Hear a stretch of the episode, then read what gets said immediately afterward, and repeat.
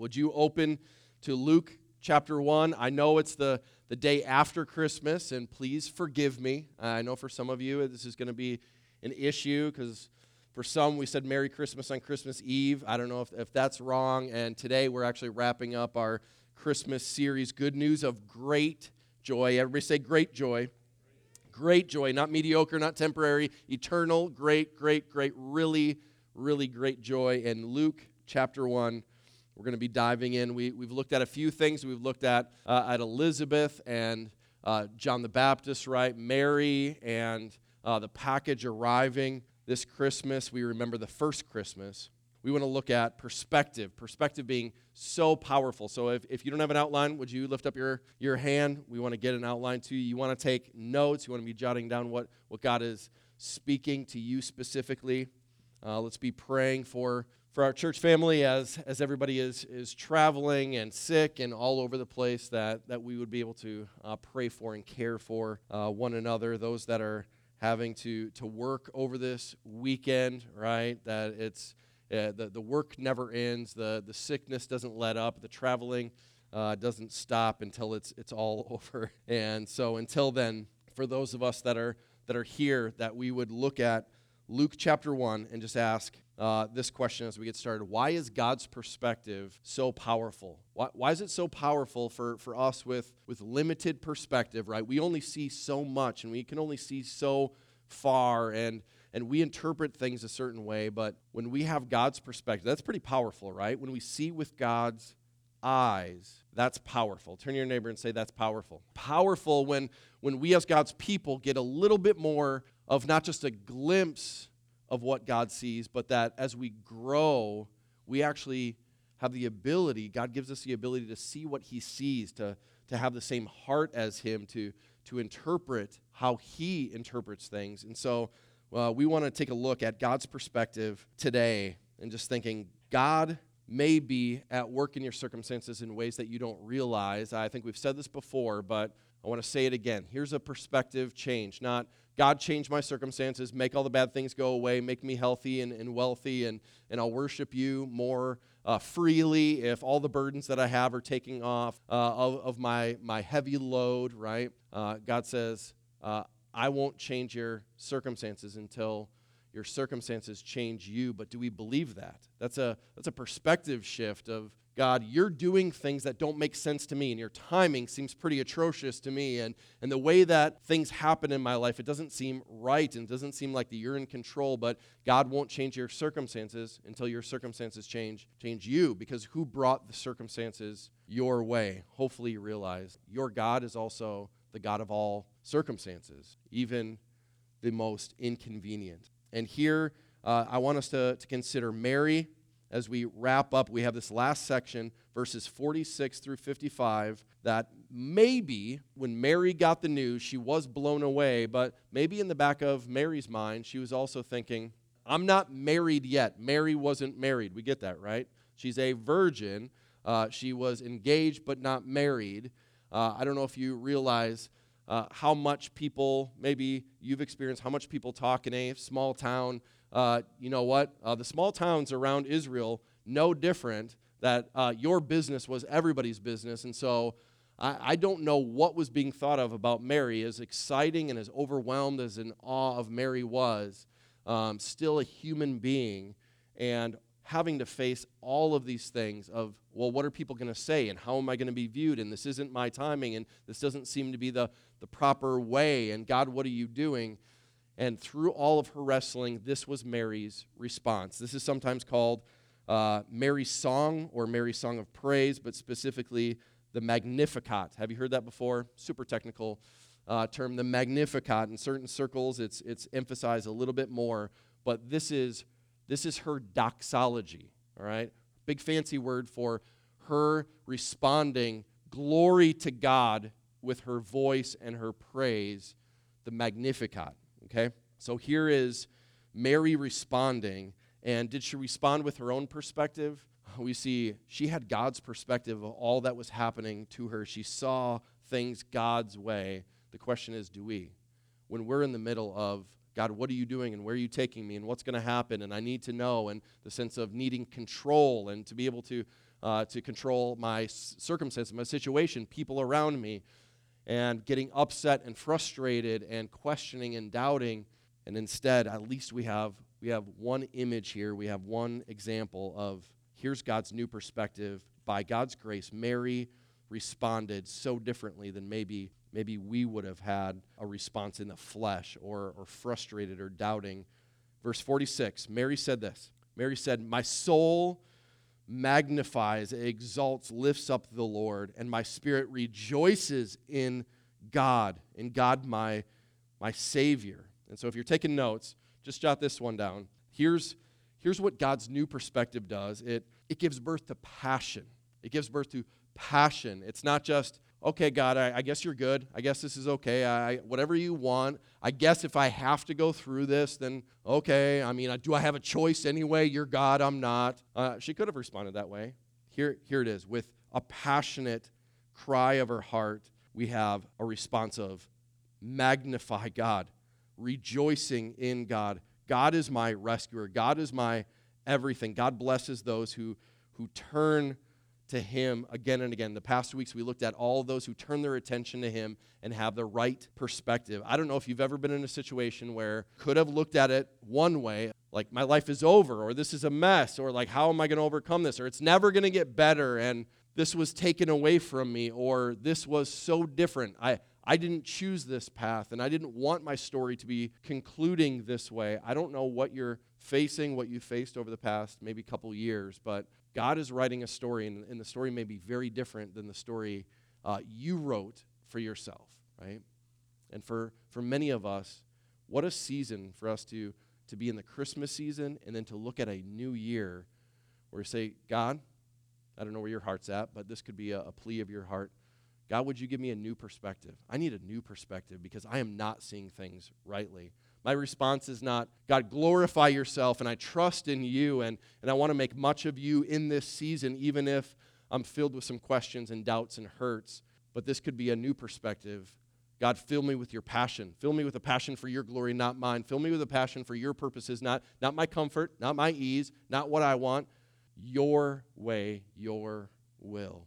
And not just casually, and not just reluctantly, but would God lead us individually as a church into a new year where we say, with all my heart, with everything I am, passionately, I want to have a new perspective. I want to respond to you and say, God, I'm all in. I'm fully committed.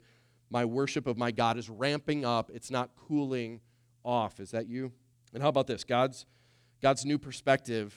Help us out, Mary. Help us help us with this magnificat, this this singing and praising. How did she respond? Verse 48 for he has looked on the humble estate of his servant. Who is she talking about? She's talking about herself, right? She's going, Who am I? Who am I? I'm humble and, and, and not in an arrogant, humble way. Right? She's saying, I am a nobody, and you looked on me, and I'm just a servant. For behold, every time we see behold in the New Testament, right, we know that the, the Greek word sounds a little bit like Check this out. You got to see this. Pay attention, all right? It, it's with like three exclamation points, okay? Behold, behold, from now on. She's like, this is amazing. This is worship, right? This is her song of praise. All generations, all generations, everybody say all generations, all generations, all gener- generation after generation will call me blessed. And that's kind of a big deal to be a chosen one, but it's pretty awesome when Mary can say, Don't worship me, worship my son, right? Don't look to me, look to my son. But she's saying all nations are going to know that God looks on the nobodies and he chooses to show his favor on the servants, those that just say, I'll just do whatever. I'll do whatever you want me to do. I, I don't have a claim to entitlement and a right to my way and my kingdom. God, it's all about your kingdom. And she says, people are going to call me call me blessed. This is amazing. This is in humility, she responds. Verse 49 For he who is mighty, so who, who's the hero of the story? He who is mighty, God, has done great things. What does she say? For me, right? For me. I'm not, God, I'm doing great things for you. I was willing to, uh, to, to house the child of God. She's like, God's doing great things for me. He's doing it on my behalf. Holy is his name. He is totally different and set apart. His ways are so radically different. Verse 50 And his mercy is for those who fear him from generation to generation. And so I, I just jotted down what, what are three blessings uh, that, that Mary experienced and how can we learn from it? Because God's new perspective, if, if you're taking notes, if you're jotting down number two here, God's new perspective does something to me. Highlights my blessings. I don't know where you naturally go, but I think we need to be reminded of a few of these blessings because our minds don't naturally go here. Where, where do you naturally go? Naturally go to everything that is wrong, everything that is broken, everything uh, that went awry, that went astray, everything that is not the way it's supposed to be. I don't know about you, but it, it's, kind of, it's pretty easy to see the flaws. It's pretty easy to point out all that is wrong unless we are constantly going back. As Mary did, her response pointed to who? Not herself, not her problems, to her God. So, how has God blessed me? What can we learn from Mary here? Well, God's attention, if you're taking notes, God's attention. God's attention. Is that not a blessing? Guess who is attentive to your needs? Guess who is looking upon you? Not just Satan, he's got his eye on you, right? God pays attention. What, what does verse 48 say again? He has looked on the humble estate of his servant. He has looked upon, and it's not just a glance, it's he's paying close attention to Mary. And guess what? There's a principle here that guess who he's looking at? Look, guess who he's looking at attentively? If you're a child of God, he's looking at you. He's paying attention to you. He's looking upon you. He cares about all that you are going through, all your facing. And I don't know about you, but as I was reading through this, I just keep thinking to myself, and I, and I know many of us have, we have different stories, we have different testimonies, different backgrounds. And I, I hope all of us that are children of God can say, why would God look on me when I was running away from Him, when I was a total mess, when I was unworthy, that God pursued me when I was not pursuing Him? Looking back at 21 years of my life of running as fast as I could away from God, living for myself on my way to a Christless hell, and God pays attention. And it didn't take me long coming to, to Christ at, at 21 years old for Him to speak into my life and in my heart through His Word that, like, He knows every hair. And actually, there's he knows more hairs that used to be on my head than than are now. And some of us can sympathize with that. But like he knows them all. He knows everyone I lost. Right? He keeps keeps track. So some can make fun, but God cares. God cares, right? Even about the smallest, most insignificant things. Every every tear that it, the imagery is that he stores in a in a bottle that like there's an awareness of every tear, every hurt why would he do that to enemies? Why would he do that to those that don't care at all about him? No one has ever been rescued that cares deeply about God and loves God as a lifestyle. Every one that has been rescued has been an enemy, has been a rebel. That's who God pays attention to, those that are low, those that are insignificant. Uh, anybody think that's a blessing? God has blessed me with his attention. I deserve hell, but he looks with grace. That's incredible. How about this? If you're taking notes, God's goodness, God's, God's goodness. Verse 49 For he who is mighty has done great things. Holy is his name. He is doing nothing but goodness for me and great things for his glory. The good, good Father gives what kind of gifts? Only good gifts, only good gifts, right? And we know from Jesus' teaching that it's clear that there's misunderstandings about the, the heart of God because he has to clarify like, what kind of father that, it, that if he asks for food, that he's, that he's going to get like a rock, you know, like, who, what kind of good father is going to mess with a child in, in need, right? Only for good, not for harm. And what is Jesus declaring? Like, if a, if a father on earth, a fallen, sinful father, is like that, how much greater? How much of the goodness of God our Father is pouring out to his kids? His goodness is incredible good father. And I wonder if, if we wouldn't just ask, God, why would you pay attention to me? But we would ask, why is goodness coming my way? Why would you be good to me at all? Why would you provide the basic things for me? And anything above that is, is the goodness of God. I wonder if 2022 would be a year that we would just be journaling and writing down and sharing stories of did you did you hear how good God is? You're like he showed up and he's working on my heart. He's changing me. He's providing for me. Because do we naturally go there? What if there would be a huge transition in our hearts instead of, did you hear? Did you hear the latest gossip? Did you hear what's going on? Did you hear what they said, what they did? Did you? Instead, we would say, what? Did you hear? Did you hear of the goodness of God? Did you hear how God is working?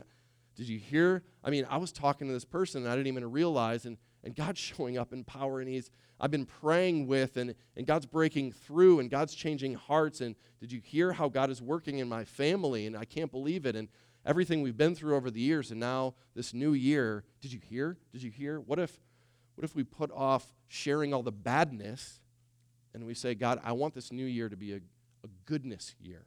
Make it a, a goodness, more good, more good out of my mouth, more stories of good that are being shared. Turn to your neighbor and say, more good. More good, more good. I just want, I want more good, not just to happen to other people. I want more good to happen to me. Why? so that I can share it. I can boast on God. I can because what does Mary say? The, the greatness of God. He's mighty. He's glorious. I, I want to brag on my God because of his goodness. Is that me? God, why would you give me goodness? But you do. And let me boast on your goodness. How about this number three? How has God blessed me? How did how did Mary experience this? Verse 50. Let's look back. And his mercy is for those who fear him who have respect for him, who get low before him, not just for her, she says, but God's working through the generations, from generation to generation, God's mercy. And if you just want to jot this down, if you want to jot down the address of Psalm 130, uh, the reference that Mary is making is she's actually reciting part of a psalm. So Psalm 130, if you want to jot, or Psalm 103, I'm sorry, dyslexic moment. Welcome back. All right. So Psalm 103, 103. And if we have the opportunity this week, just even look up Psalm 103 and to be able to read through that. And Mary drew from the words of the psalmist of God's mercies, not getting what we deserve, not getting what we deserve. That's mercy, right? Grace is getting what I don't deserve. Mercy is not getting what I do deserve. And and I don't know about you, but just thinking God has every right every single day, every time that I fail and I sin and it's like punishment should be coming my way, wrath should be poured out. God is right and just, and instead, He holds all of that back and He gives me mercy. He's merciful every single moment of every single day. No pun- punishment to His kids.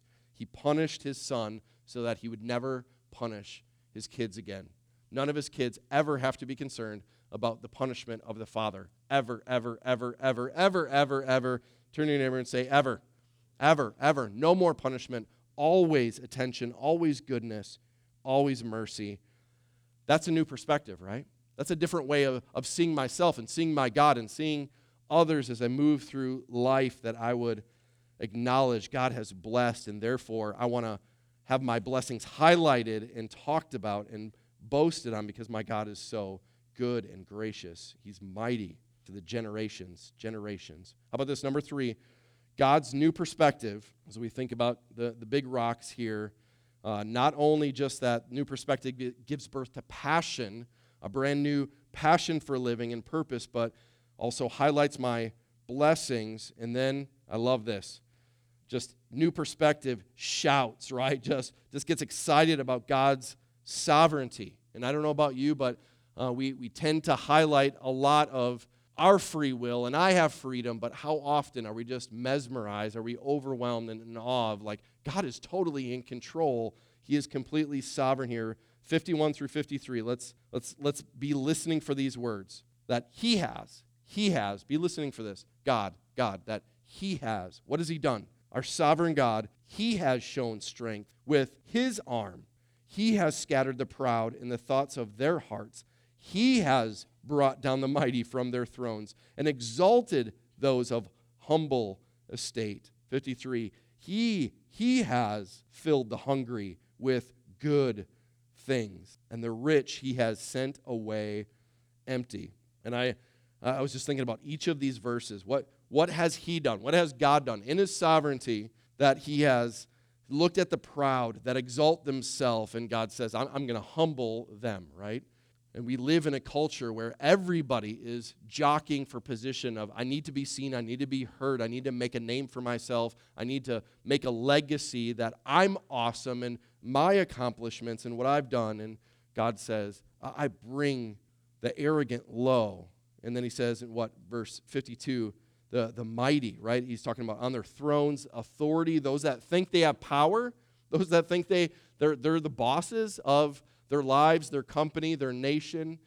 He says this I'm going to bring them down. I'm going to humble them. Literally, I'm going to humiliate them because they won't humble themselves.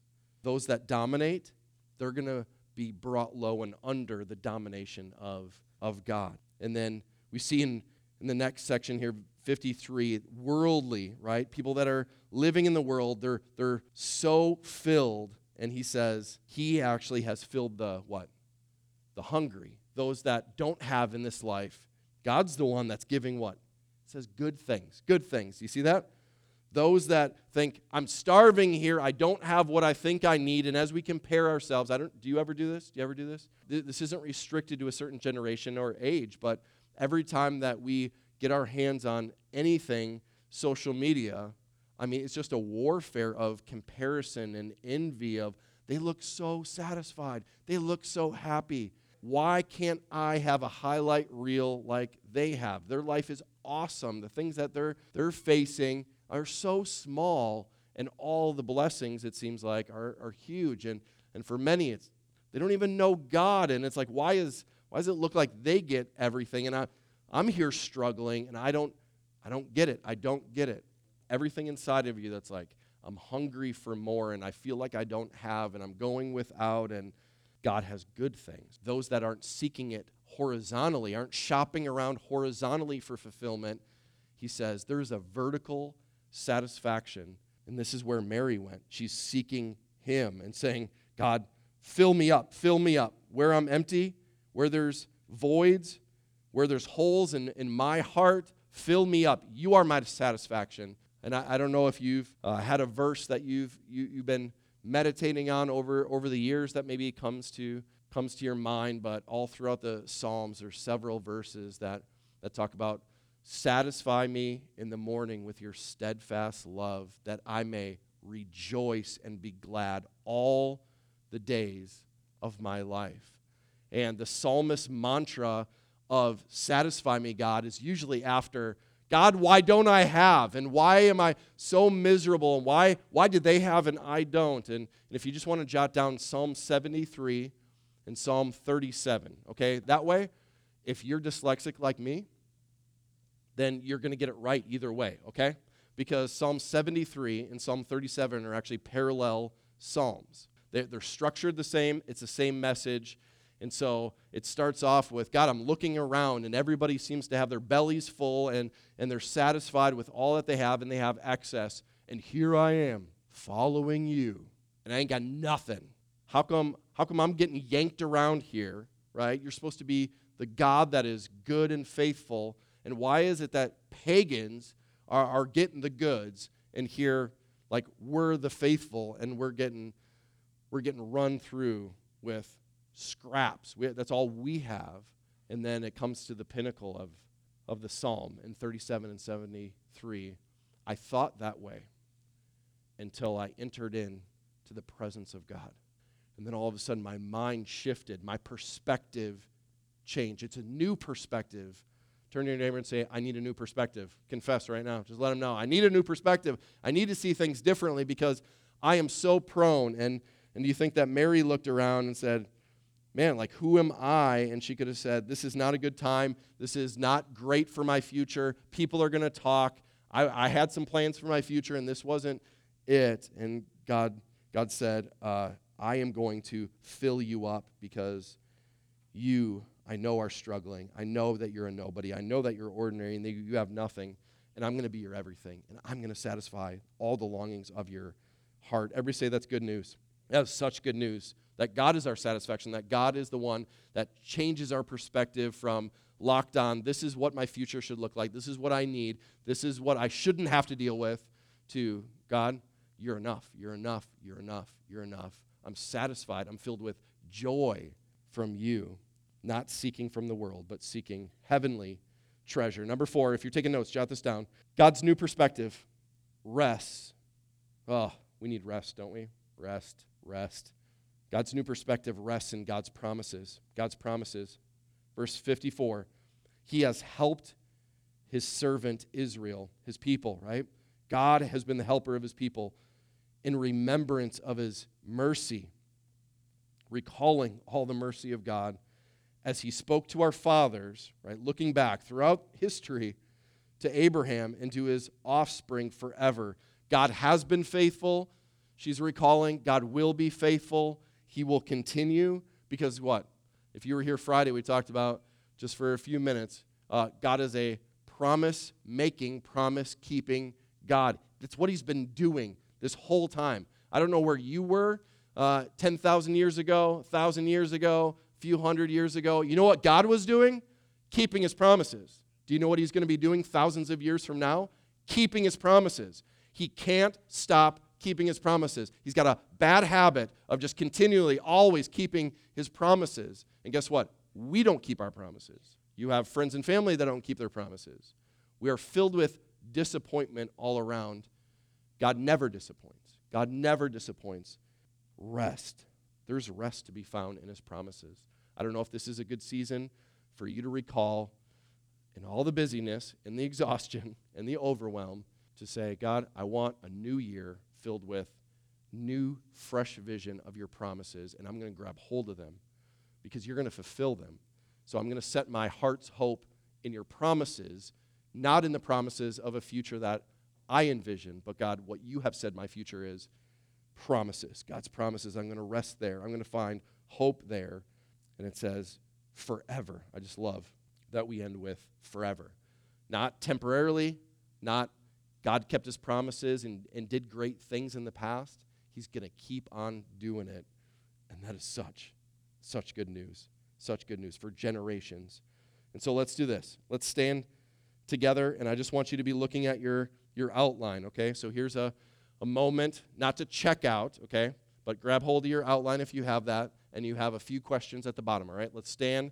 Let's stretch a little bit, all right? Let's get refocused on just landing the plane here. Everybody say, land the plane. There we go. Here we go. I want us to ask these questions Do I live, just get personal, do I live with new lenses? Do I see with a new pair of gospel glasses? Am I seeing all of my life through the lens of God's promises, His truth? Have I been living that way? Just as we do an assessment of 2021, have I been looking at all things, assessing, interpreting all things as God, your will, you are mighty. You're working powerfully your plan. Do we, do we see that? Do we see that? And if not, it's a good opportunity just for us to say, God, I confess. I, I've been looking through the lenses that are gray, that are dark, that are dreary. There's nothing but a future of, ugh. Okay? This is brand new. New lenses look, look through and interpret and say, God, you are good. You are faithful. You are powerful. I'm following you going into a new year. Every day, I'm committed to you. New eyes, new way of seeing. It, get, it gets changed day by day. And I think you see there, that's that last line. And we have new morning mercies in the, in the lobby, uh, even as a church, for us just to be united around being in the Word every day. Because how does new perspective come? New perspective comes as you have new encounters with God every day. Every day. How often? Every day every day. Fresh encounters, new encounters with my God every day this new year. I don't know what this year looked like. Maybe this year looked like uh, a failed Bible reading plan, right? With like two checks on it. I don't know what it looks like for you. But what if we were a church that just was passionately pursuing? We're getting into the Word every single day. We're in the Word. There's no way I'm going to get new lenses and I'm going to see things differently unless God is giving me a new pair of lenses. I don't know the last time that you've been in, in the optometry office and you've been sitting behind the uh, A or B, one or two, one or two, A or B. How about now? A or B, now the left. Every day we need God's word is like corrective, corrective, like, ooh, it's getting clearer, it's getting sharper. Optimism, joy, future with God all the way. He's with me, He's for me. But that happens on a daily basis in the Word. Let's pray. Father, we need a new perspective. Give us a year coming off of this Christmas, no matter how we have experienced this holiday season, that our hearts would be changing. God, that we would be passionate about what you're passionate about, that we would respond with boasting on your faithfulness, your mercies, your goodness. Change us day by day by day, that we would be looking for the good. We'd be looking for your goodness. We'd be looking out for all that we can do in your name, passionately building your kingdom as a church. But we can't do that unless every day we are being transformed by the renewing of our mind by this word. God, change our perspective. We need a new perspective, a new lens, new way of interpreting and seeing that glorifies you, that brings us joy, good news of great joy, and send us off on mission this year, your hands and your feet. We want to serve you in unity as a church. We pray. In Jesus' name, amen.